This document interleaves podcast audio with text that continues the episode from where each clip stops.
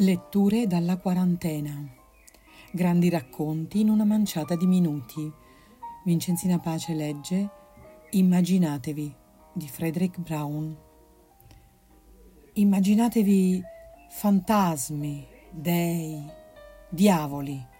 Immaginatevi inferni e paradisi, città galleggianti nell'aria e sommerse nel fondo dei mari, unicorni e centauri streghe, gnomi e lupi mannari, angeli e arpie, fatture e incantesimi, spiriti dell'aria e della terra, spiriti del fuoco.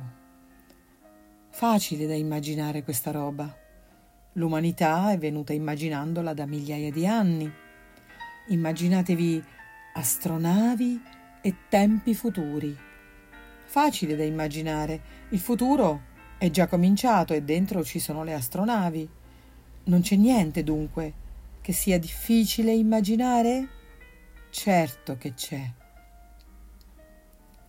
Immaginatevi cento o duecento libbre di materia con voi stessi dentro che pensate e sapete che ci siete e sapete far muovere la materia in cui siete farla star sveglia o dormire, farle fare l'amore, portarla a passeggio in collina.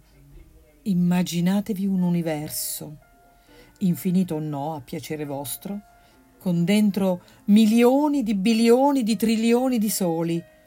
Immaginatevi un grumo di fango che gira e gira turbinoso intorno a uno di questi soli.